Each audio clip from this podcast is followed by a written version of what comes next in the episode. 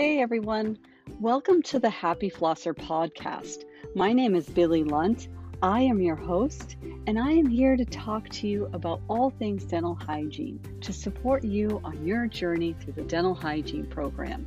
Welcome, so glad to have you.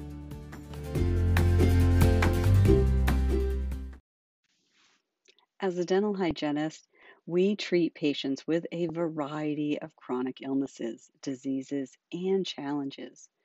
And many will also be on several medications as a result of these conditions. One of the problematic side effects that occur as a result of chronic illness, disease, or medication use can be xerostomia, also known as dry mouth, due to lack of saliva flow. In this episode, we are going to review the main functions of saliva and what good saliva flow looks like, some of the causes associated with xerostomia, and provide the dental hygiene student with the proper steps to take in the clinical setting in order to assess your patient for the existence of xerostomia.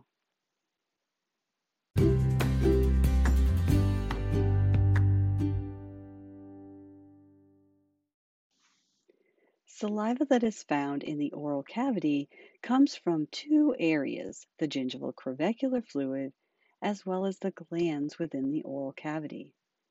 And while saliva is basically composed of water, it also contains good stuff like potassium, calcium, magnesium, bicarbonate, sodium, and phosphate. The saliva has several functions, and is an important component to good oral health. Saliva is one of those things that falls under the expression, you don't know what you've got till it's gone, because we hardly notice all the things that saliva does. When it is at the right level, it's just one of those bodily functions that we take for granted and we don't really think about. Saliva provides lubrication to the oral cavity, and this assists in the digestion process. It helps us with speaking and chewing.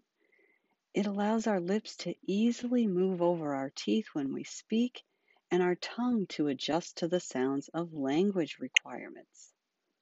The lubrication provided by saliva also protects the gingiva, the teeth, and all the other areas of the oral mucosa from antimicrobial actions. Saliva continues to show strong connection to the remineralization process. There are fluoride ions in the saliva, which increase the rate of crystallization within the organic matrix of the enamel. Saliva is one of those first contributors to the digestive process by initiating the breakdown of starch into those smaller sugar molecules, and salivary enzymes initiate the process of the breakdown of fat in the early stage. Saliva can be described as the natural cleanser of the dentition with antibacterial qualities. Shh, don't tell your patients. The saliva found within the gingival crevicular fluid contains lysozymes, which are capable of destroying bacteria. Now that we've discussed saliva and all of its wonderful benefits and functions, let's talk about xerostomia. The first thing I'll say about xerostomia is that it is pretty widespread and affects millions of people. The risk of xerostomia increases with age and other health considerations risks also increase. So the use of medication, as a result, also increases. And many of those medications have xerostomia listed as a side effect. Now, because our saliva tends to thicken as we age and may not decrease in the amount for some individuals, it still has the same side effects if it's thicker and more viscous. Consider removing all the wonderful benefits of saliva and healthy saliva flow. Now, xerostomia is not fatal, but it can significantly affect a person's quality of life, having an effect on their ability to eat, speak, and swallow, which are all the fun things to do. Patients will present in the dental chair with xerostomia and they'll be more susceptible or have a higher risk for things like periodontal disease and tooth decay, especially on their root areas. They can present with candidiasis or angular cheilitis as a result of this decreased saliva flow. As a clinician, it's important to know that many of your patients may be unaware of a change in their saliva flow or a change in the amount of saliva that they have or the consistency of their saliva until they have a few symptoms or some kind of complication, and then they may ask you about it.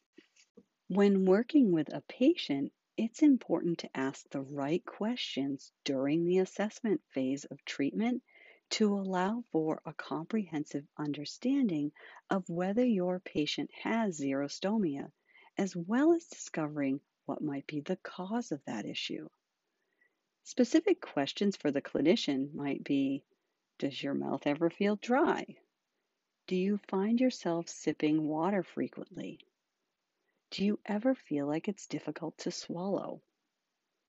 A key indicator to asking these questions may come right at the beginning of the appointment when your patient indicates a medication on their medical history that may have xerostomia listed as a primary side effect of using this medication. Now, during your intra extraoral exam, you may notice the mirror being sticky and sticking to the buccal mucosa or dryness of the tongue or lips. Palpation of the parotid or submandibular gland may indicate slow or no saliva flow.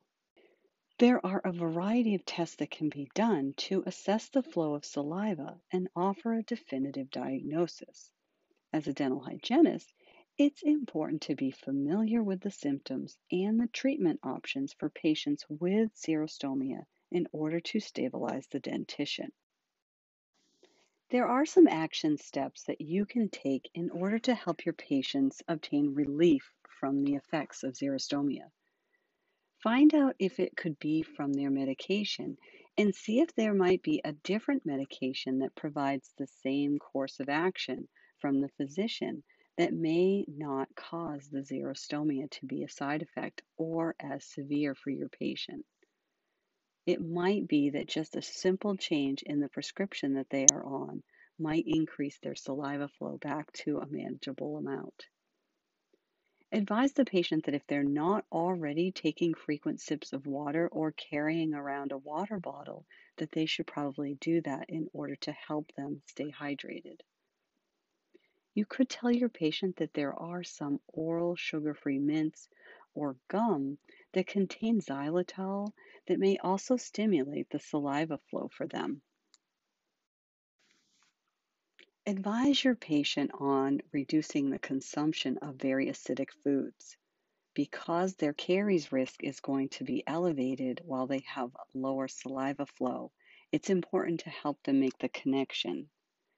The other thing you want to educate them on is how the acidic environment works in the mouth through the digestive process and that somebody that may be a grazer, someone who eats frequent small meals all day long, may have a greater impact with their caries when it comes to xerostomia relation. You want to also review products that your patient is using to take care of their teeth at home. For example, a mouth rinse that contains alcohol or glycerin may contribute to their dryness if your patient is using them. Try to meet your patient's specific needs with a product that will work specifically for them. There are many different types of products. Some products stimulate saliva flow, others lubricate the tissue. Many of our xerostomia sufferers benefit from a combination of lubrication and stimulation products, in addition to a routine prescription fluoride, in order to make sure that their caries risk stays under control.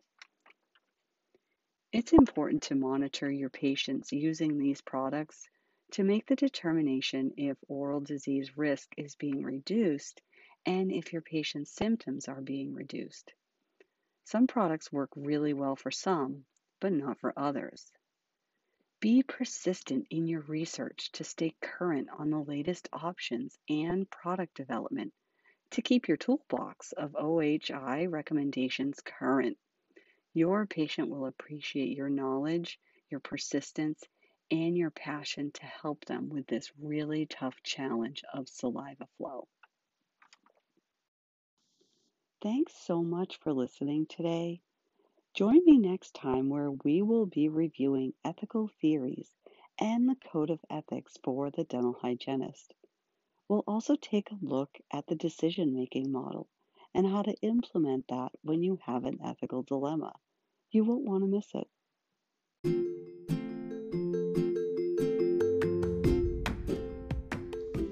I would invite you to ask any questions at all that you need answered. Sometimes questions come up when you're listening to this podcast. If you have a question, most likely someone else has the very same question. I'd be happy to answer it and would probably share it in a future podcast.